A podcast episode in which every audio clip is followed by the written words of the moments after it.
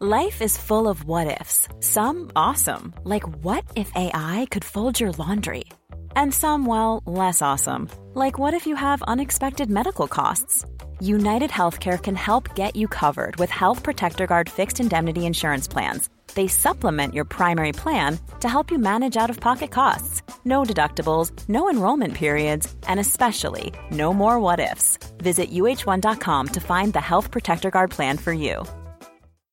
Millions of people have lost weight with personalized plans from Noom, like Evan, who can't stand salads and still lost 50 pounds.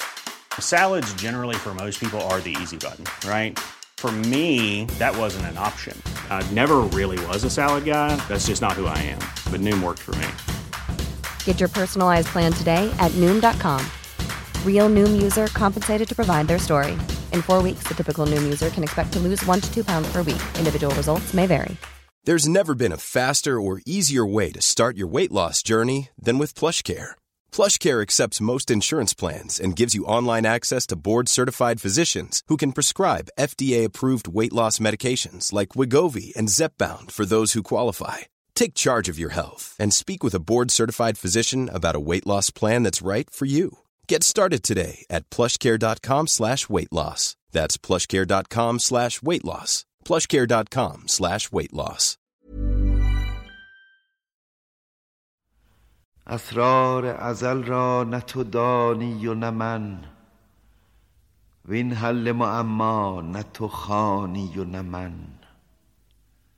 هست از پس پرده گفتگوی من و تو چون پرده برافتد نه تو مانی و نه من.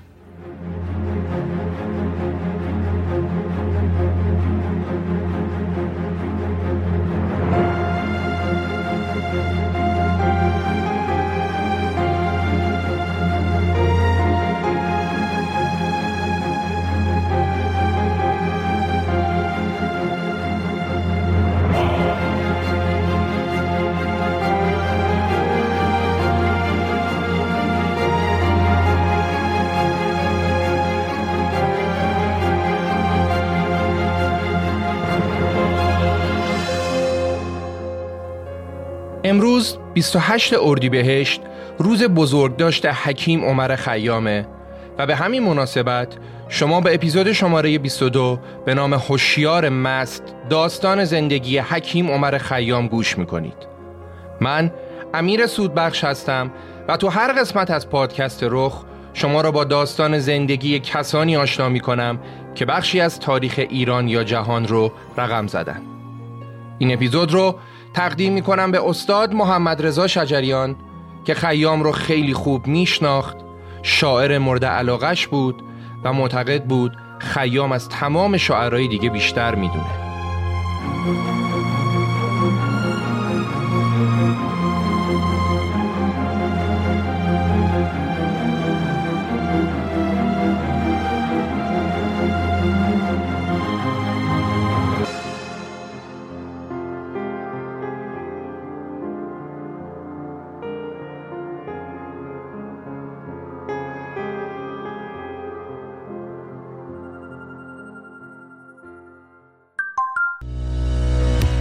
نظر شما یه فرش مدرن و کاملا سازگار با زندگی امروز چه ویژگی باید داشته باشه؟ می‌خوام یه فرشی رو بهتون معرفی کنم که یه فرش عادی نیست. فرش مدما اولین فرش دولایه‌ایه که لایه رویش جدا میشه و توی ماشین لباسشویی شسته میشه. یه محصول مدرن و فوق العاده با کیفیت که با هر چند بار شستشو هیچ تغییری توی کیفیتش اتفاق نمیافته. فرش مدما از نظر زیبایی و دوام تمام خواسته هایی که از یه فرش عادی دارید رو کاملا برآورده می‌کنه. علاوه بر این مدما روی تمام سطوح ضد لغزشه و صدها طرح و نقش تو سایزهای مختلف هم داره. مدما یه تست هفت روزه رایگان هم داره که به شما این فرصت رو میده که فرش رو توی خونه خودتون تست کنید. حتی بشورید و اگه به هر دلیلی دوستش نداشتید رایگان برش گردونید. برای دیدن همه مدل های فرش مدما حتما به مدما.com سر بزنید. آدرس وبسایت و پیج اینستاگرامشون رو توی توضیحات اپیزود براتون گذاشتم. به قول صادق هدایت شاید کمتر کتابی تو دنیا مثل مجموعه شعرهای خیام تحسین شده منفور شده تحریف شده محکوم شده مشهور شده و ناشناس هم مونده. هر اتفاقی که می‌تونست بیفته برای اشعار خیام افتاده. چرا؟ جواب واضحه. چون خیام متفاوت ترین شاعر فارسی زبان بوده که تو اشعارش بدون لکنت زبون و بدون رودربایستی حرفش رو رک زده و خب حرفاش به مذاق خیلی یا ناخوشایند بوده و البته هنوز هم ناخوشایند هست. ولی آیا واقعا خیامی که این اشعار رو گفته یه آدم شرابخوار کافر پوچگراست که شب و روز فقط میگساری می‌کرده و شعر می‌گفته؟ اصلا آیا خیام فقط شاعر بوده؟ و یا چه اتفاقی افتاد که خیام فقط با حدود یکصد ربایی این همه تو دنیا مشهور شده و تعداد طرفداراش چه بسا در خارج از ایران از داخل ایران هم بیشتر شده؟ جواب همین سوالا موضوع اپیزود ماست.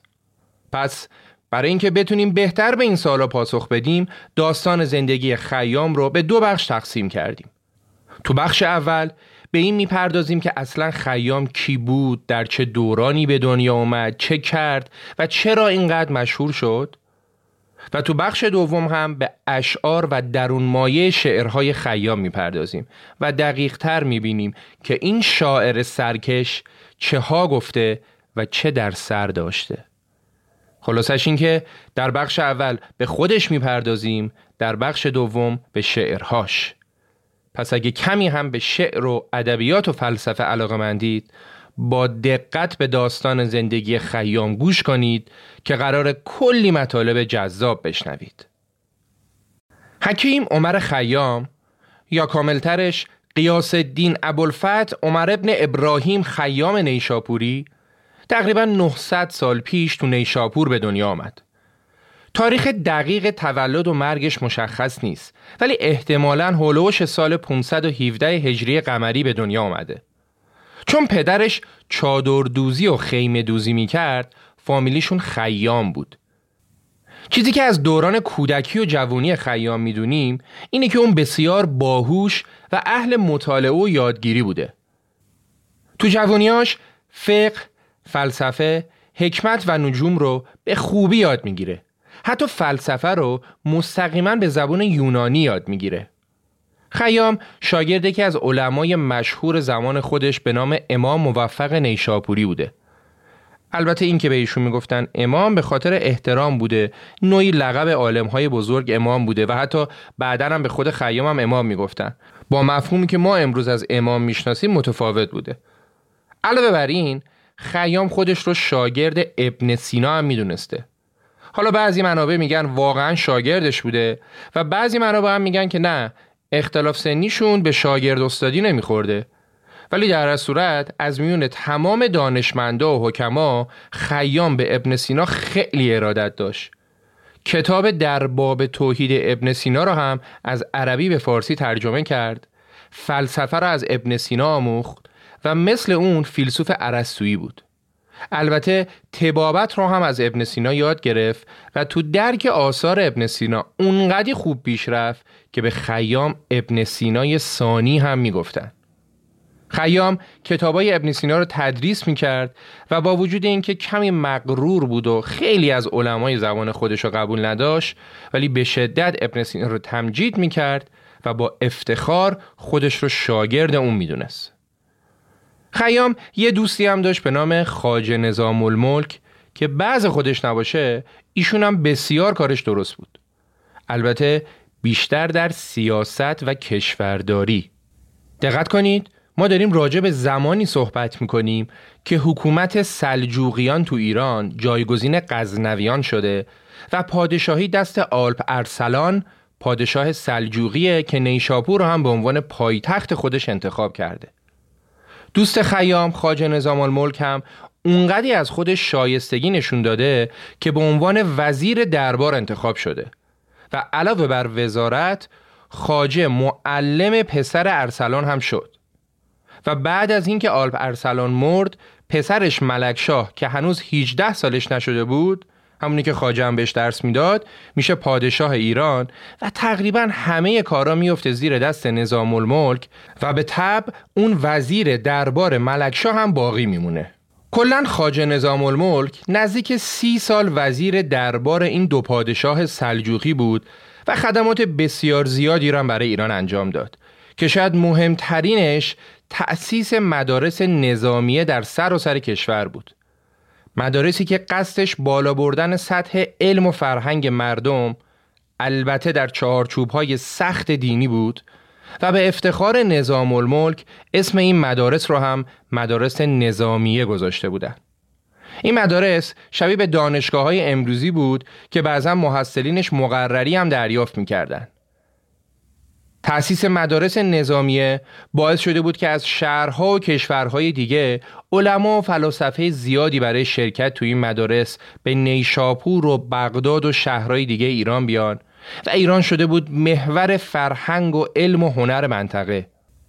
از اونجایی که ملکشاه خیلی اهل فرهنگ و هنرم بود وضع علما و ادبا هم تو اون دوران خوب بود و دولت برای تعدادی از اونا مقرری هم در نظر می گرفت که مبلغ این مقرری ها برای بعضی از علمای تراز اول خیلی زیاد بود.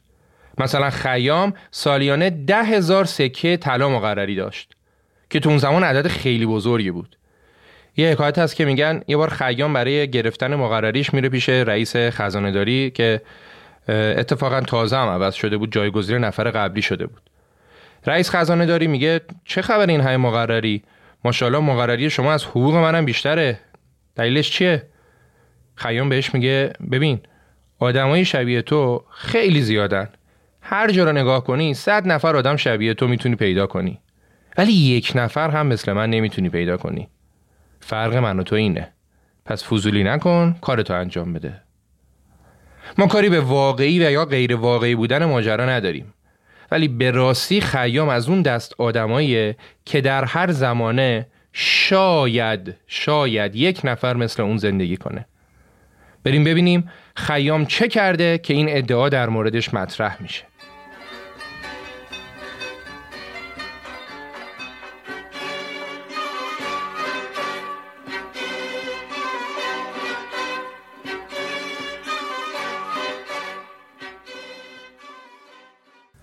از ریاضیات شروع می‌کنیم. تأثیر خیام تو ریاضیات اونقدر زیاد بوده که خیلی از ریاضیدان ها قرنهای 11 و 12 میلادی رو که خیام تو اون دوران زندگی می‌کرده رو به نام عصر خیام می‌شناسن. خیام تونست برای اولین بار روشی رو برای حل معادلات سه مجهولی ارائه کنه و همچنین ذرایب بست دو جمله ای رو هم تعیین کنه. برای همینم تو خیلی از کتب دانشگاهی ریاضی به این دو جمله ها دو جمله خیام نیوتون میگن. حالا دیگه چون موضوع خیلی تخصصی میشه بیشتر از این بهش ورود نمی کنیم. فقط می‌خواستم شما تصویری از خیام ریاضیدان و تأثیرش در عالم ریاضیات داشته باشید. اینم بگم که خیام چند تا کتاب هم در حوزه ریاضیات نوشته که معروفترینش کتابی درباره معادلات درجه سه به زبان عربیه که به خاج نظام الملک هم تقدیمش کرده.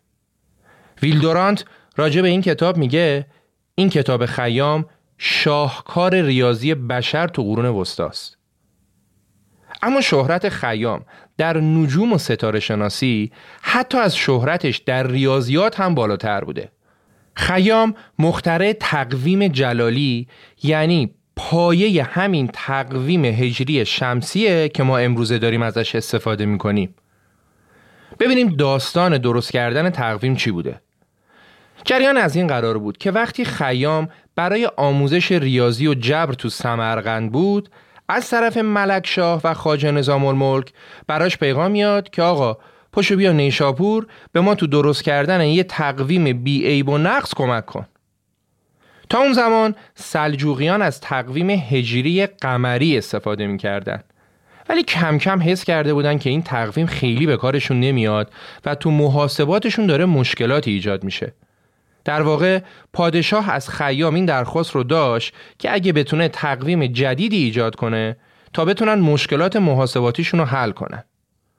مشکل اصلی تقویم قمری اینه که چون تقویم قمری بر اساس گردش زمین به دور خورشید نیست ممکنه مثلا برداشت محصول الان تو ماه رمضان باشه چند سال بعد بیفته ماه رجب یا مثلا عید نوروز که ایرانی ها از قدیم بزرگترین عیدشون بوده طبق تقویم قمری هر سه چهار سال یه بار توی یکی از ماهای قمری میفته یه مثال جالبش هم همین چند سال پیش بود دیگه. اگه یادتون باشه ایران توی یک سال دو بار روز زن داشت. یکی فروردین یکی هم اسفند. خب استفاده از این تقویم همونطور که مشخصه مشکلات خودش هم داره که مهمترینش مشکلات مالیاتیه. مثلا اگه قرار بود مالیات رو هر ساله اول ماه رجب بگیرن مثال می‌زنم ممکن بود یه معمور مالیاتی تو یک سال دو بار بره مالیات بگیره. یا اینکه اول ماه رجب شاید الان فصل برداشت محصول و دادن مالیات باشه. ولی چند سال که بگذره اول ماه رجب فصل برداشت محصول نیست که کشاورز بدبخت بخواد مالیاتش هم بده. خلاصه همه این مشکلات باعث شده بود که ملکشاه و خاجه نظام الملک به فکر درست کردن یک تقویم جدید و دقیق باشن که بتونه مشکلاتشون رو حل کنه و برای همینم اونا کار رو سپردن دست کاردان. و چه کسی بهتر از خیام ریاضیدان و منجم که بتونه از پس این کار بر بیاد. پس به دستور ملکشاه یه تیم تحقیقاتی تشکیل شد و یه رصدخونه هم تو اصفهان تأسیس شد و خیام و تیمش رفتن اونجا که بتونن با مشاهده اجرام آسمانی و محاسبات بسیار پیچیده ریاضی تقویم مورد نظر شاه رو درست کنن. این پروژه چندین سال طول کشید. ما اینجا به مسائل فنی و چگونگی محاسبات ریاضی و نجومش وارد نمیشیم و به همین بسنده می کنیم که در نهایت خیام با محاسبات بسیار دقیق و پیچیده و تحلیلی که از حرکت زمین به دور خورشید در طول یک سال داشت تونست مأموریتش رو به نحو احسند انجام بده و تقویمش رو درست کنه و به افتخار پادشاه جلال الدین ملکشاه سلجوقی اسم تقویمش هم گذاشت تقویم جلالی. راجع به تقویم جلالی میشه ساعتها صحبت کرد که شاید از حوصله این اپیزود خارجه. ولی واقعا حیفم میاد که حداقل چند تا نکته از این شاهکار خیام رو بهتون نگم. اول اینکه تقویمی که الان ما داریم استفاده می‌کنیم و تقویم رسمی ایرانه تقویم هجری شمسی دیگه. ولی اساسش دقیقا همون تقویم جلالی خیامه با یه سری تغییرات جزئی. مثلا مبدع تقویم هجری شمسی هجرت پیامبر از مکه به مدینه است ولی مبدع تقویم جلالی آغاز سلطنت ملک شاهه اما در کل شاکله تقویم همون تقویم جلالیه. نکته بعدی اینه که تقویم جلالی دقیق ترین تقویمیه که بشر تا الان تونسته بهش دست پیدا کنه. خیام طول سال خورشیدی رو تا دوازده رقم اعشار محاسبه کرده بود و تقویمش حتی از تقویم میلادی که همین الان 95 درصد کشورهای جهان دارن ازش استفاده می‌کنن چندین برابر دقیق تره. تو خیلی از منابع میگن تا 27 برابر دقیق تره. نکته آخر این که هر ساله آغاز تقویم جلالی با نوروز و زنده شدن دوباره طبیعت و آغاز فصل بهار شروع میشه و نوید یک سال جدید همراه با یک دوره جدید از طبیعت رو میده. ولی تقویم های میلادی و قمری این خصیصه رو ندارن. آغاز تقویم قمری که میشه اول محرم هر چند وقت یک بار توی یه فصل میفته آغاز تقویم میلادی هم ارتباطی با طبیعت و یا موضوع خاص دیگه ای نداره. تازه خیام یک کتاب معروف به نام نوروزنامه هم داره که توش راجع به دلایل نامگذاری ماههای سال و مراسم عید نوروز و هر چیزی که به نوروز مربوط میشه هم صحبت کرده.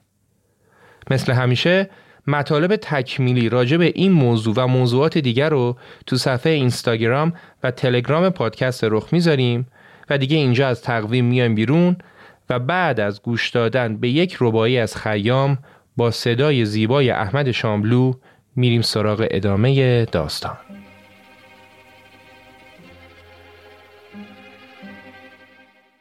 تا کی غم آن خورم که دارم یا نه بین عمر به خوشدلی گذارم یا نه. پر کن قده باده که معلومم نیست که این دم که فرو برم برارم یا نه.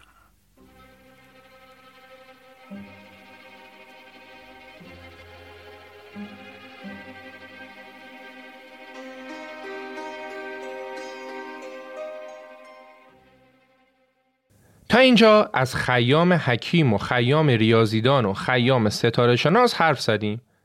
به اینها خیام فیلسوف رو هم اضافه کنید. خب اون زمان بغداد که جزوی از خاک ایران بود یکی از مراکز فلسفه بود. البته که بیشتر یهودیا و مسیحا می‌رفتن سراغ فلسفه و جامعه به شدت مذهبی و مسلمون ایران خیلی روی خوشی به فلسفه و موضوعات فلسفی نشون نمی‌داد. ولی در هر صورت خیام پنج رساله فلسفی داره و اگرچه صاحب سبک و فلسفه جدیدی به تعبیر آکادمیک نیست ولی اون کاملا بر فلسفه مسلط بود و به عنوان یک فیلسوف شناخته شده بود. در واقع بعد از ابن سینا تا چندین دهه بعد هیچ فیلسوف ایرانی اندازه خیام مشهور نشده. خب خیام ریاضیدان، خیام حکیم، خیام منجم، خیام فیلسوف پس خیام شاعر کجاست؟ مگه نه اینکه امروزه هر جای دنیا اسم خیام بیاد اولین چیزی که به ذهن هر نفر می‌رسه خیام شاعره. پس کو اشعارش. حقیقت اینه که در زمان خود خیام هیچ وقت مردم اونو به عنوان یک شاعر شناخته شده نمیشناختن. تازه با توجه به شعرهایی که خیام می‌گفت اگه موقع حیات شعراش گل می‌کرد و شناخته شده می‌شد احتمال زیاد زندش نمیذاشتن. در حقیقت با وجود فرقه های مختلف تسنن و شیعه و اسماعیلیه که تو اپیزود مارکوپولو درباره این فرقه و حسن صباه کمی صحبت کردیم و اختلاف بین این فرقه ها و جنگ و دعوای بینشون کسی خیلی جرأت بازگو کردن و یا حتی نقد اشعار خیام رم نداشته پس داستان چیه؟ به تاریخ که نگاه می‌کنیم بعد از مرگ خیام اولین بار نظامی تو کتاب مشهور چهار مقالش و بیحقی تو کتاب تاریخ بیحقی از خیام اسم میارن ولی نه به عنوان شاعر به عنوان فیلسوف و دانشمند و منجم. بعد کم کم تو کتابای آدمای دیگه اشعار خیام بازگو میشه و بیشتر هم لعل و نفرین میشه تا اینکه تعریف و تمجید بشه. طبق اطلاعاتی که الان ما داریم قدیمی ترین کتاب شعر منصوب به خیام تو سال 865 تو شیراز کتابت شده. یعنی سه قرن بعد از خیام. این کتاب دارای 158 رباعیه و البته این نسخه از اشعار خیام و تمام نسخ بعدی اشعارش همیشه یک ایراد بهشون وارد بوده. اونم این که تمام اشعار مال خود خیام نیست و تو اشعار دخل و تصرف میشه. ولی چیزی که مشخصه اینه که بعد از مرگ خیام توجه به شعرهای اون روز به روز بیشتر شده و شعرای بزرگی مثل سعدی و مولانا و مخصوصا حافظ به شدت تحت تاثیر اشعار خیام قرار گرفتن. حالا نکته مهم اینه که کتاب اشعار خیام تا صدها سال بعد از مرگش در بین ایرانی ها و غیر ایرانی ها اصلا جایگاه فعلیش رو نداشته. دقیقتر بگم. منظورم اینه که خب بعد از مرگ خیام شعرهای دیگه از شعراش تاثیر می گرفتن راجع به اشعار خیام هم صحبت می شد اشعارش معروف هم شد به نسبت ولی در نهایت با توجه به سلطه مذهب بر جامعه اشعار خیام هیچ وقت فرصت عرض اندام پیدا نکردن. یه عده شعرهای خیام رو دوست داشتن با شعراش حال می‌کردن. یه عده زیادتری هم مخالف بودن. و اشعار اون رو به باد نقد می‌گرفتن.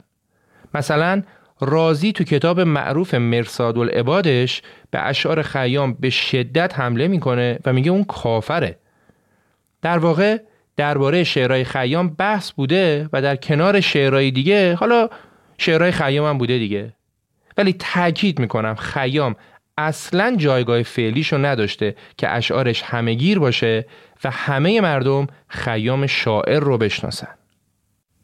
شاید همه طرفدارهای خیام و همه اونایی که از اشعارش لذت می‌برن باید مدیون آقای ادوارد فیلدجرارد باشند که برای همیشه اسم خیام رو تو تاریخ ادب و هنر جهان جاودانه کرد.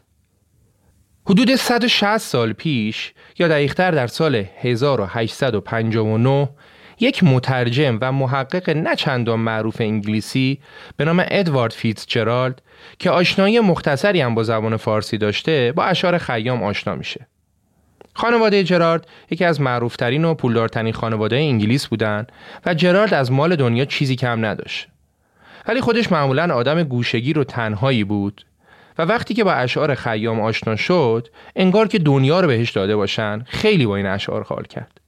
جرارد قبل از خیام با سعدی و حافظ هم آشنا شده بود از اشعارشون لذت می برد.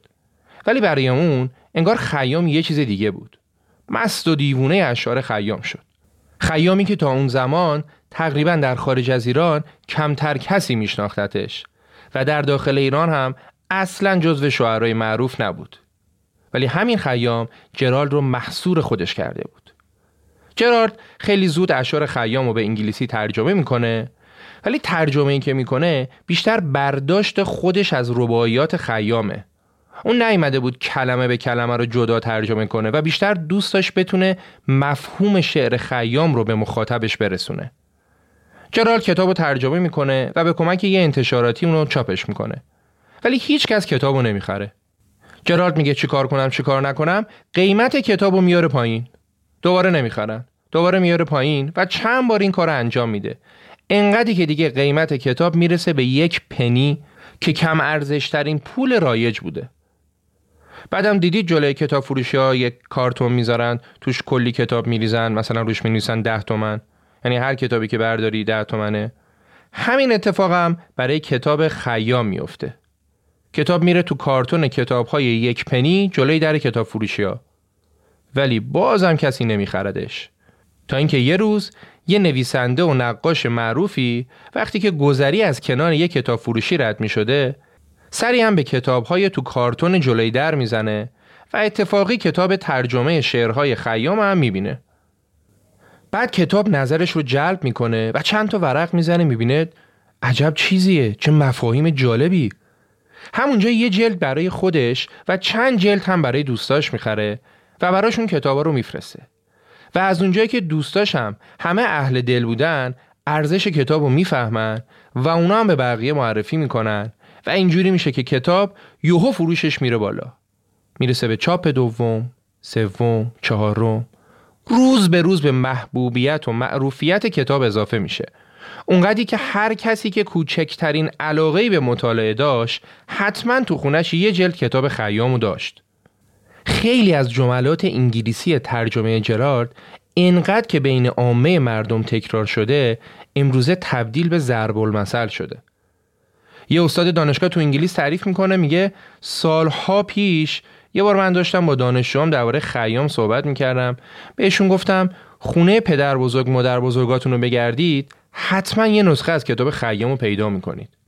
چند وقت بعدش خیلی هاشون اومدن گفتن چه جالب دقیقا همینطور بوده رفتیم و پیدا کردیم. یعنی همینطوری که الان تو خونه خیلی از ماها یه جلد کتاب حافظ پیدا میشه اون موقع هم تو انگلیس تو خونه هر کسی یه جلد کتاب خیام پیدا می شده و مردم از عوام گرفته تا خواص عاشق و شیدای اشعار خیام شده بودن. اسم خیام رو محصولات مختلف هم میذاشتن. مثلا خمیر دندون عمر خیام در اومده بود بازار. و تازه بعضیا اسم پسرشون رو به افتخار خیام عمر میذاشتن. و جالبه که تو محافل عمومی که راجع به خیام می‌خواستن صحبت کنن اونو به نام کوچیکش صدا می‌کردن. مثلا می‌گفتن کتاب عمر. دیگه چای نخورده فامیل شده بودن. تو جریان معروف شدن کتاب خیام یه نکته خیلی مهمه خیلی. اونم این که جامعه اون زمان تشنه شنیدن حرفهای خیام بود. اروپا رونسانس رو پشت سر گذاشته بود. سلطه مذهب روی جامعه کمی کم رنگ شده بود. مخصوصا نیمه دوم قرن 19 که بحث علمی راجع به اینکه ما کی بودیم چطور به این دنیا پا گذاشتیم دیگه تقریبا همه جا شنیده می‌شد و قبهش ریخته بود. و جالب این که دقیقا همزمان با معروفیت اشعار خیام تو انگلیس کتاب منشأ انواع چارلز داروین هم منتشر میشه و نظریش همه رو انگوش به دهان می‌ذاره. اینکه بله آدما خیلی به خودتون قره نشید. ما اجدادمون با میمون ها یکی بوده و ما هم محصول تکامل یا خب الان می‌دونیم کلمه درسترش فرگشت هستیم. و یکی از هزاران موجوداتی هستیم که پا روی کره زمین گذاشته و الان شده این آدمیزادی که می‌بینیم و اصلا معلوم نیست چهار سوا دیگه اثری از ما روی کره زمین باقی مونده باشه. اون دوستایی که اپیزود داستان زندگی داروین را گوش دادن الان بیشتر متوجه فضای داستان میشن. یه تیکه کوتاه از اپیزود داروین رو گوش کنیم اونجایی که بالاخره بعد از 20 سال داروین جرأت می‌کنه که کتابش رو چاپ بکنه در هر صورت بعد 20 سال سکوت در نوامبر سال 1859 داروین کتاب معروف و تاریخی خودش به نام اصل انواع رو با شرح نظریه تکامل منتشر کرد. بوم انگار بوم منفجر شده بود. قوقا شد. چاپ اول کتاب با 1250 نسخه روز اول تموم شد. داروین نقش شد به شدت نقش شد مسخره شد حجف شد. مخالفاش ریش سفیدش رو سوژه کرده بودن اونو با بوزینه مقایسه می‌کردن. همه جا پر شد از کاریکاتورهای داروین و توین ها بهش. کلیسا کارت می‌زدی خونش در نمیومد بله.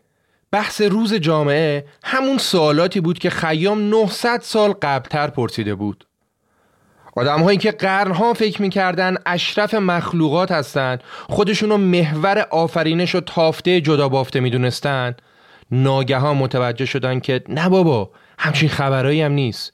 ما هم یه نوع جان داریم مثل هزاران نوع دیگه. فقط فرقش اینه که ما زورمون زیادتر بوده تونستیم زمین رو تسخیر کنیم و پدر زمین و موجودات دیگر هم در بیاریم پادکست کارما یه اپیزود سه قسمتی درباره تاریخچه زمین داره اگه علاقه من بودید برید گوش بدید و ببینید که از نظر علمی جایگاه انسان روی کره زمین چی بوده و چه اتفاقایی برای نسل بشر و کره زمین افتاده. بگذریم. همزمان با محبوبیت اشعار خیام تو اروپا تو داخل ایران هم کم کم بیشتر از گذشته به خیام پرداخته شد و جایگاه خیام تو فرهنگ مردم ایران رفت در کنار شعرای بزرگی مثل حافظ و سعدی و مولانا و فردوسی. و ما این امتیاز بزرگ رو شاید باید مدیون جناب آقای فیلد جرارد باشیم.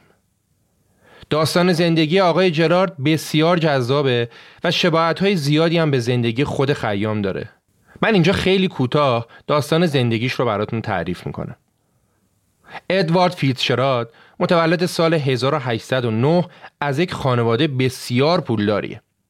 مادرش علاقمند به شعر و مطالعه بود و ادوارد هم خیلی شبیه مادرش بود. با این تفاوت که از زندگی اشرافی خیلی گریزون بود. جوانی گوشگیر، کنجکاو و پرسشگر.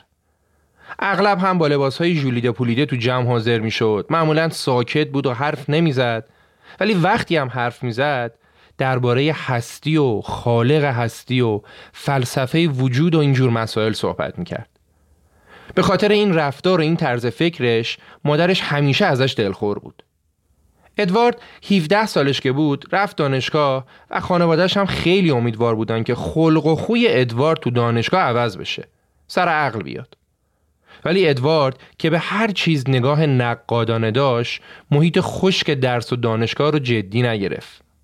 ولی دانشگاه یه چیز خیلی خوبم برای ادوارد داشت اونم این که اون تو دانشگاه دوستای خیلی خوبی پیدا کرد که تا آخر اون باهاشون رابطهشون رو حفظ کرد دوستایی که چند تاشون به همراه خود ادوارد بعدها از نامآوران عرصه فرهنگ و هنر انگلیس شدن با وجود اینکه خانواده فیلتچراردها کلی ملک و املاک و خونه های بزرگ و درندش داشتن بعد دانشگاه ادوارد پیش خانوادش نرفت و یه جایی خیلی دور از زادگاهش رو برای زندگی انتخاب کرد.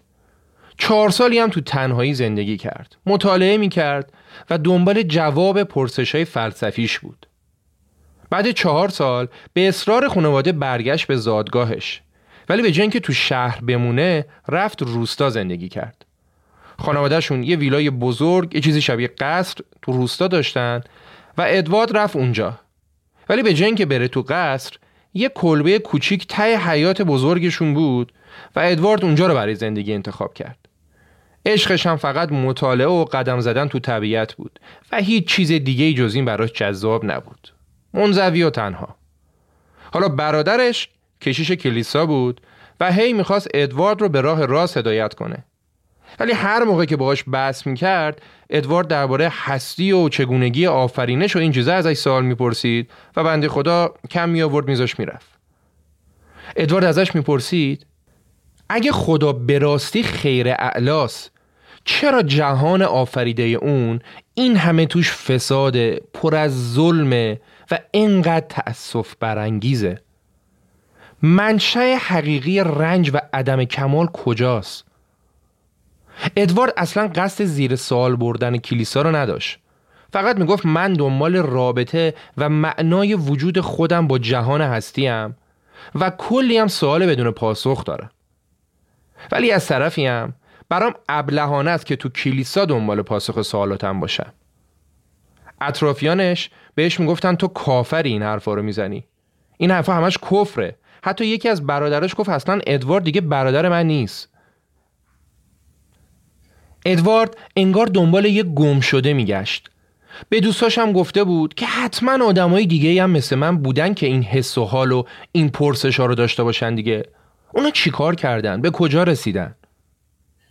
تو سی و سه سالگی ادوارد با جوونی آشنا شد که به کلی مسیر زندگیشو تغییر داد. جوان 18 ساله‌ای به نام ادوارد کاول که خیلی زیادم اهل مطالعه و تحقیق بود. کاول هر روز چند بیت از اشعار حافظ و عطار رو برای ادوارد می‌خوند و ترجمه می‌کرد. ادوارد هم با وجود اینکه از زبون فارسی چیزی نمی‌دونست چنان از معانی این اشعاری که تازه ترجمه انگلیسیشون هم می‌خوند لذت برده بود که تصمیم گرفت زبون فارسی رو یاد بگیره و این کارم کرد. مفاهیم بعضی از اشعار دقیقا طرح موضوعاتی بود که سالها ذهن ادوارد رو مشغول کرده بود.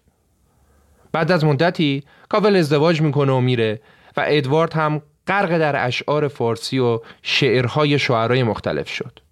اوضاع همینجوری پیش رفت تا اینکه یه نامه از طرف کاول برای ادوارد اومد که توش گفته بود کتاب شعری رو از یکی از شعرهای فارسی زمان پیدا کردم که کلام نهفته در شعرش حیرت انگیزه.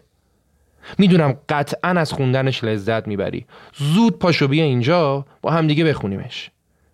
ادوارد هم معطل نکرد. رفت پیش کاول و بزرگترین حادثه زندگی ادوارد اتفاق افتاد. آشنایی اون با خیام نیشابوری. ادوارد پنج هفته تموم خونه کاول موند و بارها و بارها کتاب خیام خوند. با اشعار خیام به دنیای اون سفر کرد. همون موقع یه تصمیم بزرگم گرفت. تصمیمی که 25 سال دیگه از عمرش رو صرف تحقق اون کرد. اون تصمیم گرفت کتاب خیام رو ترجمه کنه. واقعا عجیبه. انگار ادوارد نسخه دوم خیام بود. با همون دقدقه ها و سوالات و سرگشتگی ها هر دو متصل به طبقه قدرت. یکی از طبقه اشراف و اون یکی دوست پادشاه و دوست وزیر دربار سلجوقی. یکی ترد شده از کلیسا و به گفته اطرافیان کافر و دیگری مطرود جامعه مسلمونا و از نظر مردم ملحد. ادوارد شروع کرد به ترجمه رباعیات خیام. داستان ترجمهش و نحوه مشهور شدنش رو قبلتر براتون تعریف کردم. بعد از محبوبیت شعرهای خیام و معروف شدن ادوارد زندگی خیلی بر وفق مرادش پیش نرفت. پدرش مرد مادرش مرد یکی از برادراش مرد و یکی از تمیمیترین دوستاشم مرد. و همه اینها توی فاصله زمانی نسبتا کوتاهی اتفاق افتاد و این مرگ های پی در پی باعث شد زندگی براش تلختر از گذشته هم بشه. یه قایق خریده بود؟ همش با قایق می‌زد به آب و ساعتها با خودش خلوت می‌کرد. دیگه تقریبا پیر شده بود که پزشکش بهش گفت بیماری قلبیت به نقطه خطرناکی رسیده و شاید خیلی زنده نمونی. در کمال تعجب پزشک ادوارد ابراز خوشحالی کرد و وسیعت رو نوشت و کتاب ها و تابلوهاشو بین دوستاش تقسیم کرد. و طبق معمول روزهاشو به گشت و گذار در طبیعت سپری کرد و در نهایت ادوارد فیرچراد در تنهایی جان سپرد. پیکر ادوارد رو به کلیسایی بردن که بقیه اعضای خانواده هم اونجا دفن بودن. ولی بنا به وصیت خودش جایی بیرون از مقبره خانوادگی به خاک سپردنش. چون می‌خواست هر روز نور خورشید به سنگ مزارش بتابه و از طبیعت لذت ببره. روی سنگ مزارش یه جمله نوشته شده که مال خودشه. خیلی جالبه. خیلی. بهش دقت کنید نوشته سپاس خدایی را که خالق ماست و نه ما خالق او. بالای سنگ مزار ادوارد یه بوته گل سرخ زیبایی هم رویده که قصهش جالبه. یه سال بعد مرگ ادوارد وقتی که شهرت اون جهانی شده بود یکی از دوستدارانش که تونسته بود از مزار خیام تو ایران دیدن کنه چند تا ساقه گل سرخ رو از بالا سر مقبره خیام میچینه با خودش می‌بره انگلیس. اونجا ساقه رو پرورش میدن و بزرگشون می‌کنن. چند سال بعد طی مراسمی که بر سر مزار ادوارد برگزار می‌کنن همون بوته های گل سرخ رو بالای سرش می‌کنن الان بعد از بیش از 100 سال هر بهار گلهای مزار ادوارد مثل گلهای آرامگاه خیام شکوفه میدن. همون گل با همون عطر بالای دو مزار. خب دیگه از خود خیام کلی چیز گفتیم از ادوارد فیلدچرات هم گفتیم و حالا دیگه نوبتی هم باشه نوبت اشعار خیامه آماده بشید بریم به دنیای رازآلود خیام و بیخیال از قیل و قال دنیا دقایقی با اشعار خیام زندگی کنیم.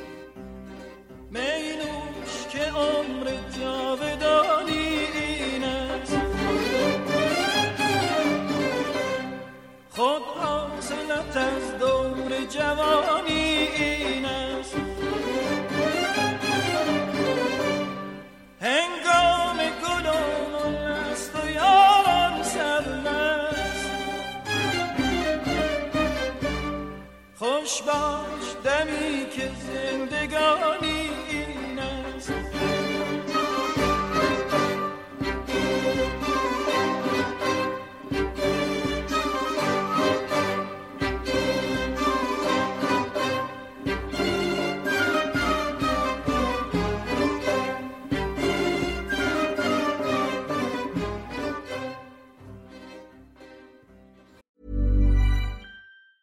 Hey, it's Ryan Reynolds, and I'm here with Keith, co star of my upcoming film, If, only in theaters, May 17th. Do you want to tell people the big news? All right, I'll do it. Sign up now and you'll get unlimited for $15 a month in six months of Paramount Plus Essential Plan on us. Mintmobile.com slash switch. Upfront payment of $45 equivalent to $15 per month. Unlimited over 40 gigabytes per month. Face lower speeds. Videos at 480p. Active Mint customers by 531.24 get six months of Paramount Plus Essential Plan. Auto renews after six months. Offer ends May 31st, 2024. Separate Paramount Plus registration required. Terms and conditions apply if rated PG. I'm Sandra, and I'm just the professional your small business was looking for. But you didn't hire me because you didn't use LinkedIn jobs. LinkedIn has professionals you can't find anywhere else, including those who aren't actively looking for a new job, but might be open to the perfect role, like me. In a given month, over 70% of LinkedIn users don't visit other leading job sites. So if you're not looking on LinkedIn, you'll miss out on great candidates like Sandra. Start hiring professionals like a professional. Post your free job on linkedin.com/people today. از اینجا شروع می‌کنیم که کلام خیام و شعرهایی که میسرود درسته که زمان خودش خیلی معروف نشد ولی تا همون حد کمش هم واسش دردسر درست کرد. اونقدری که برای اینکه از گزند آسیب مردم در امون باشه پشت رفت حج که ملت کاری به کارش نداشته باشن البته در جواب اونایی که بهش می‌گفتن تو کافری خیام گفت گر من زمه مقان مستم هستم. گر کافر و گبر و بت پرستم هستم. هر طایفه ای به من گمانی دارد. من زان خودم چنان که هستم هستم. من همینی هم که هستم. به شما چه؟ حتی خیام طرز فکر حاکم بر جامعه و مردمانی که باهاش سر ناسازگاری داشتن رو به شدت نقد می‌کنه و میگه گاویست در آسمان و نامش پروین. یک گاو دگر نهفته در زیر زمین. چشم خردت باز کن از روی یقین زیر و زبر دو گاو مشتی خربین خیام تو مصرای اول اشاره به ستاره ها و صورت فلکی گاو داره که تو آسمونه. در مصرع دوم که میگه یک گاو دیگر نهفته در زیر زمین به یکی از اعتقادات مردم قدیم اشاره می‌کنه که عوام اعتقاد داشتن کره زمین روی شاخ گاو قرار داره و مثلا زلزله ها زمانی به وجود میان که این شاخه میلغزه و زمین هم که روی این شاخه گاوه میلرزه. در ادامش هم که میگه چشم خردت باز کن از روی یقین زیر و زبر دو گاو مشتی خربین. خیام ادعا می‌کنه که حالا اکثر مردم روی زمین و بین این دو گاو هستن و قدرت فهم ندارن و اونها رو با خر مقایسه می‌کنه. و احتمالا این ربایی رو در حالتی گفته که از دست مردم عصر خودش بسیار آزرده خاطر بوده. یه نقدی هم که به شعر خیام میشه اینه که پیام شعر خیام در سالهای مختلف عمرش تغییر کرده و مفهوم شعرهایی که تو دوران مختلف زندگیش گفته بعضا متفاوته. در صورت که واقعا قالب شعراش نشون میده که نه اینطوری نیست. مثلا خیام تو جوونیش میگه هر چند که رنگ و روی زیباست مرا چون لاله رخ و چو سرو بالاست مرا. معلوم نشد که در طرب خانه خاک نقاش ازل بهر چه آراست مرا.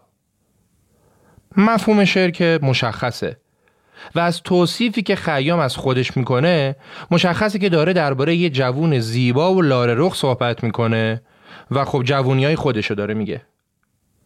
حالا موقعی که پیر میشه دقیقا همین حرفو یه جور دیگه می‌زنه. میگه من دامن زهد و توبه تی خواهم کرد. با موی سپید قصد می خواهم کرد. پیمانه عمر من به هفتاد رسید. این دم نکنم نشاد کی خواهم کرد؟ و از این جنس رباهی ها تو اشعار خیام به وفور پیدا میشه. حالا بریم سراغ می و نوشیدن تو اشعار خیام. خب سر اینکه می که خیام و حافظ و شاعرای دیگه تو اشعارشون ازش اسم می‌برن همون می مادی و می انگوره یا نه فقط معنی عرفانی داره بین علما اختلافه. بعضی اعتقاد دارن نه می فقط معنی عرفانی داره بعضی هم معتقدن درسته که در خیلی از اشعار معنی عرفانی داره ولی بعضی وقتا هم مستقیم به می انگور اشاره شده. منتها فارغ از اینکه کدومی که از این دو گروه دارن درست میگن حرف خیام اینه که ما تو دنیایی زندگی می‌کنیم که نمی‌دونیم چرا توش پا گذاشتیم نه به اختیار خودمون متولد شدیم. در ادامش نمی‌دونیم برای چی باید زندگی کنیم و تهش هم نمی‌دونیم کجا داریم میریم و تازه به اختیار خودمون هم نمیریم. پس بهتره همین دو روزی که داریم زندگی می‌کنیم از زندگیمون لذت ببریم. حالا لذت با می انگور یا می عرفان؟ الله علم و مهم هم نیست. یعنی تو پیام اصلی رباعیات خیام تأثیری نداره. اگه خاطرتون باشه تو اپیزود رودکی گفتیم که خالق قالب ربایی رودکی بوده و بعدا شاعرای دیگه هم از این قالب استفاده کردن که مشهورترینشون خیام بوده. و خیام خیلی عالی تونست از این قالب برای انتقال پیامش استفاده کنه. یه موضوع مهم دیگه هم اینه که اگه حافظ و سعدی و مولانا و حالا خیلی دیگه اشارای دیگه بعضا حرفشون رو در لفافه می‌زدن خیام چنان سریح و رک صحبت می‌کنه که اصلا جا برای هیچ تعبیر و تفسیر اشتباهی نمی‌ذاره. شما ممکنه شعر حافظ بخونی بعد که بخوای راجع به حافظ صحبت کنی یکی بگه آدم مؤمنی بوده مسلمون واقعی بوده یکی بگه زاهد بوده یکی بگه عارف بوده. ولی خیام نه. هر کسی با دیده خرد و بدون پیشداوری شعر خیامو بخونه مقصود شاعر و حرف دل شاعر رو به راحتی متوجه میشه. مثلا وقتی میگه بنگرز جهان چه طرف بربستم هیچ و از حاصل عمر چیست در دستم هیچ؟ این شعر یه معنی و مقصود مشخص داره و بس. نمیشه به زور به شریعت وصلش کرد نمیشه به زور به طریقت و عرفان وصلش کرد. مشخصا داره درباره بیحاصلی و پوچی دنیا صحبت می‌کنه. برای همینم در اینکه خیام عارف و زاهد نبوده تقریبا شکی نیست. و اصلا شاید یکی از دلایل جذابیت اشعارش همینه که خودش رو اسیر هیچ فرقه و گروهی نکرده و از تمام این صحبت ها فارغ بوده و به چیز مهمتری فکر می‌کرده. شاید بهترین توصیف رو استاد شجریان درباره خیام داشته که میگه قومی متفکرند در مذهب و دین. قومی به گمان فتاده در راه یقین. میترسم از اون که بانگ آید روزی کی بی خبران. راه نه آن است و نه من خیال به خاطر این تفکرش دوستش دارم. و به خاطر اینکه من معتقدم از همه شعرهای ما بیشتر میفهمیده. آگاه تر بوده. گرفتار عرفان و صوفیگری و چیز دیگه نبوده. مردمان ما مردمان فهمیده یه خیام رو می‌شناسن درکش می‌کنن. منتها حرف نمیزن ولی جاریه در زندگی مردم. خیام. همچنان جاری چیزی که باعث میشه خیام دنیا رو چنین تیره و غمگین و بیسرانجام ببینه اینه که خوشی ها و زیبایی های جهان پایدار نیست و دوام و بقایی نداره و اساسا هدف از اومدن و رفتن به این دنیا اصلا مشخص نیست.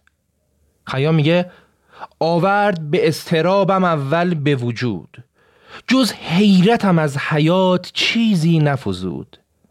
رفتیم به اکراه و ندانیم چه بود زین آمدن و بودن و رفتن مقصود. مقصود از این دنیا اصلا چیز مشخصی نیست. هدف از زنده بودن رازیه که اگه جوابی داشته باشه ما هیچ وقت به جوابش نمی‌رسیم. این حرف خیامه. از آمدنم نبود گردون را سود. و از رفتن من جلال و جاهش نفزود. و از هیچ کسی نیز دو گوشم نشنود. کین آمدن و رفتنم از بحر چه بود؟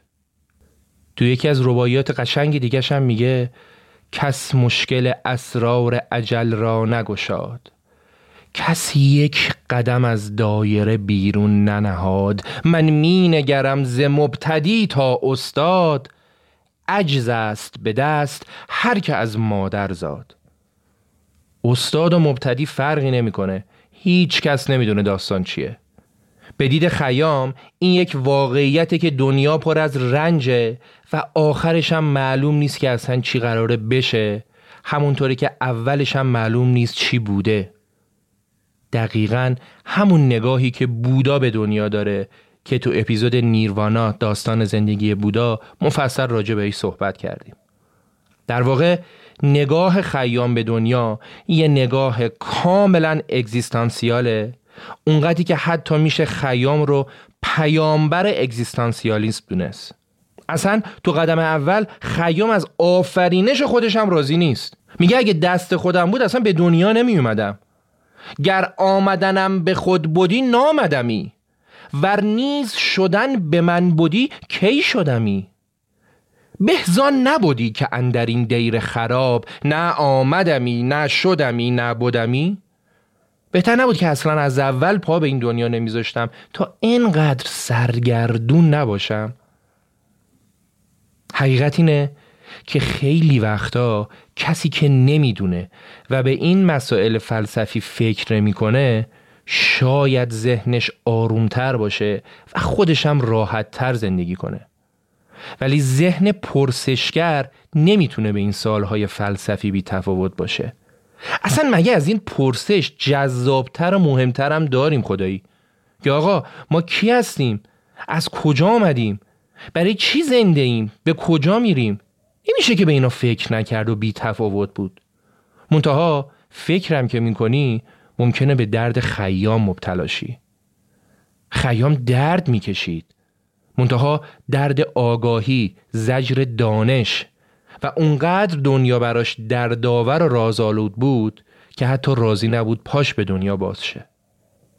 یه جا دیگه میگه چون حاصل آدمی در این شورستان جز خوردن قصه نیست تا کندن جان خرم دل آن که زین جهان زود برفت واسوده کسی که خود نیامد به جهان. یه چیزی هم باید بهش خوب توجه کنیم. خیامی که میگه من دلیل آفرینش رو نمی‌دونم نمی‌دونم از کجا اومدم به کجا میرم و بهتر بود اصلا به دنیا نیام در حقیقت کسیه که خودش فیلسوف عالم قرآن تفسیر می‌کنه. آدم بی سوادی نیست که یه سال به ذهنش رسیده باشه جوابش رو پیدا نکرده باشه بعد بیاد شعر بگه. به قول معروف تا ته خط رفته ولی جوابش رو پیدا نکرده. ما اینجا کاری به درست و غلط بودن نتیجه گیری خیام نداریم و فقط روایت می‌کنیم. ولی می‌دونیم که خیام فیلسوف داره این حرف رو می‌زنه. خیام پرسشگر که از دوران جوونیش این پرسش ها همیشه تو ذهنش بدون پاسخ مونده یه حکایتی ازش هست که میگن یه بار خیام تو دوران کودکی و حالا یا نوجوانیش وقتی تو کلاس درس قرآن بوده از استادش سوال می‌پرسه که چرا همه سوره های قرآن با بسم الله شروع میشه؟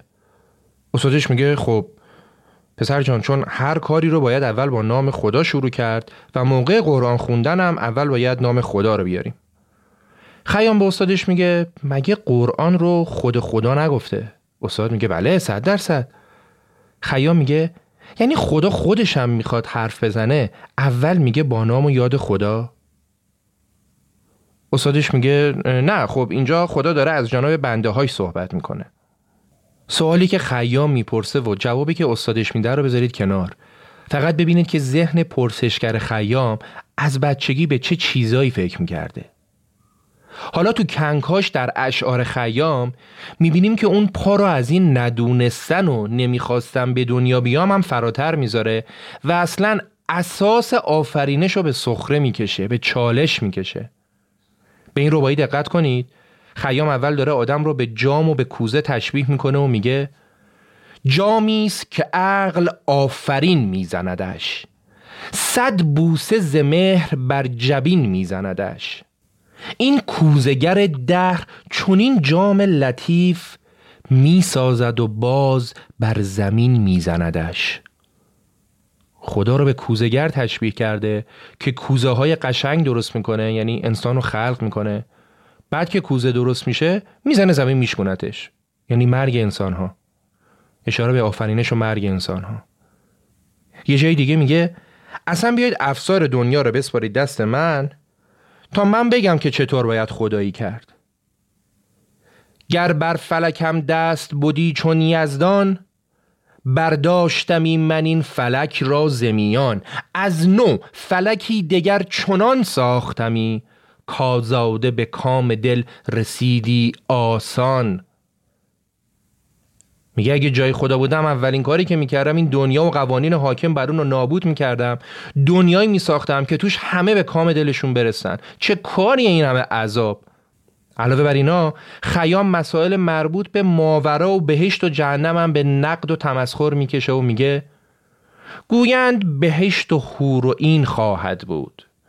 آنجا می و شیر و انگبین خواهد بود. گر ما می و معشوق گزیدیم چه باک؟ چون عاقبت کار چنین خواهد بود. آقا اگه اون دنیا جوی شراب و می و حوری می‌خوام بدن و تهش این چیزاست خب چه کاریه؟ همینا رو همین دنیا داشته باشیم دیگه. توی یه ربایی دیگه میگه گویند کسان بهشت با هور خوش است. من می‌گویم که آب انگور خوش است. این نقد بگیر و دست از آن نسیه بدار. کاواز دهل شنیدن از دور خوش است. پرسش خیام اینه دیگه. چرا از این دنیا لذت نبریم که پاداش این لذت نبردن؟ توی دنیای دیگه ای که هیچ کس ندیدتش همین لذت ها باشه. چرا نقد رو ول کنیم؟ بچسبیم به نسیه. در باب این آب انگور و شرابی که خیام راجع بهش صحبت می‌کنه تو کتاب نوروزنامه خیام یه فصل کامل راجع به شراب و منفعتش و اینا صحبت کرده که باز ما کاری به درست غلطش نداریم. ولی مشخص می‌کنه که خیلی این شرابی که خیام داره ازش دم می‌زنه بهش نمی‌خوره شراب عرفانی باشه. البته دکتر قمشه‌ای در این خصوص به یه نکته خیلی جالبی اشاره می‌کنه. میگه اینکه شعر خیام اروپا و آمریکا رو تسخیر می‌کنه و همه مردم اونجا رو از عوام تا خواص درگیر می‌کنه مسلما دلیلش این نیست که خیام میاد میگه عشق کنید شراب بخورید. مگه اونا مشکلی با میگساری و شراب خاری داشتن که حالا حرف خیام واسهشون خیلی جدید باشه؟ نه. این مقصود شعر خیام و پیام خیام بودی که اونا رو تحت تاثیر قرار داده. اینکه این دنیا زود گذره و تا می‌تونید از وقتتون برای لذت بردن ازش استفاده کنید. اینکه هیچ چیز ارزش قصه خوردن نداره. اینکه ما یه سرمایه ای داریم به نام عمر که هر لحظه داره ازش کم میشه و هیچ کس هم نمی‌تونه جلوی کم شدن سرمایهش رو بگیره. هیچ کس. خب حالا که داره سرمایه‌مون از دستمون میره از این سرمایه لذت ببریم. نذاریم حروم شه. این دنیا ارزش قصه خوردن برای هیچ چیزی رو نداره به خدا نداره. به قول حافظ آخرالامر گل کوزگران خواهی شد. حال یا فکر سبو کن که پر از باده کنی. یا به قول خیام یک چند به کودکی به استاد شدیم. یک چند به استادی خود شاد شدیم. پایان سخن شنو که ما را چه رسید. از خاک در آمدیم و برباد شدیم. حالا هی بریم دنبال استاد شدن هی بریم دنبال پول بیشتر در آوردن. جالبه که هممون هم اینا رو می‌دونیم ها. ولی مشکل اینجاست که دو دقیقه بعد از بس که گرفتار مشکلات مسخره زندگی میشیم یادمون میره. فراموش می‌کنیم این نکاتو. دوای این فراموشی چیه؟ روزی دو بار آلبوم رباعیات خیام استاد شجریان با دکلمه شاملو رو گوش کنیم. یه بار صبح ناشتا یه بارم شب قبل خواب. این دواشه. یا اینکه شعر صدای پای آب سهراب سپهری رو با صدای خسرو شکیبایی گوش کنیم تا سهراب ببرتمون به دنیای دیگه. از اون دنیایی که خیام می‌خواست بسازه.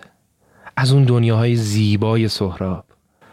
نمی‌دونم شاید حق با سهرابه که میگه که کار ما این نیست که به این مسائل فلسفی و اصالت وجود بخوایم فکر کنیم. شاید حق با سهرابه که میگه کار ما نیست شناسایی راز گل سرخ. کار ما شاید این است که در افسون گل سرخ شناور باشیم.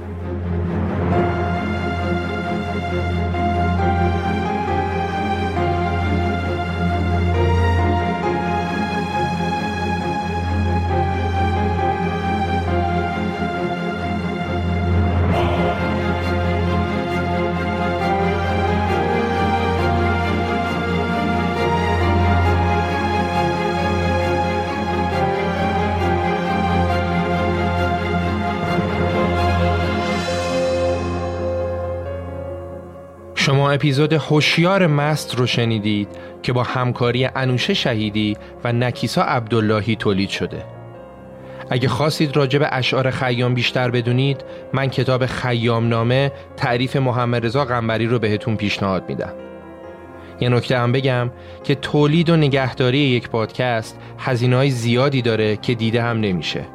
اگه کسی خواست حمایت مالی کنه مخصوصا دوستان خارج از کشور لینک حمایت تو توضیحات اپیزود هست. ممنون که همراه پادکست خودتون هستید. امیر سودبخش اردیبهشت 1400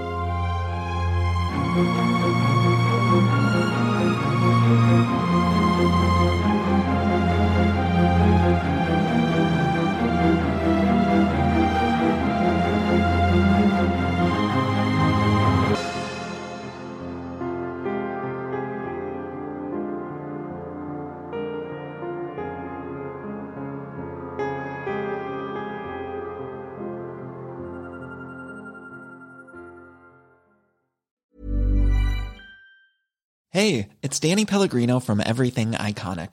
Ready to upgrade your style game without blowing your budget? Check out Quince. They've got all the good stuff shirts and polos, activewear, and fine leather goods all at 50 to 80% less than other high-end brands. And the best part? They're all about safe, ethical, and responsible manufacturing. Get that luxury vibe without the luxury price tag. Hit up quince.com slash upgrade for free shipping and 365-day returns on your next order. That's quince.com slash upgrade. Hi, I'm Daniel, founder of Pretty Litter. Did you know cats tend to hide symptoms of sickness and pain? I learned this the hard way after losing my cat, Gingy. So I created Pretty Litter, a health monitoring litter that helps detect early signs of illness by changing colors, saving you money and potentially your cat's life. Pretty Litter is veterinarian developed, and it's the easiest way to keep tabs on your fur baby's health right at home. Go to prettylitter.com and use code ACAST for 20% off your first order and a free cat toy. Terms and conditions apply. See site for details. Planning for your next trip? Elevate your travel style with Quince. Quince has all the jet setting essentials you'll want for your next getaway, like European linen, premium luggage options, buttery soft Italian leather bags, and so much more. And is all priced at 50 to 80% less than similar brands. Plus, Quince only works with factories that use safe and ethical manufacturing practices. Pack your bags with high-quality essentials you'll be wearing for vacations to come with Quince. Go to quince.com slash pack for free shipping and 365-day returns.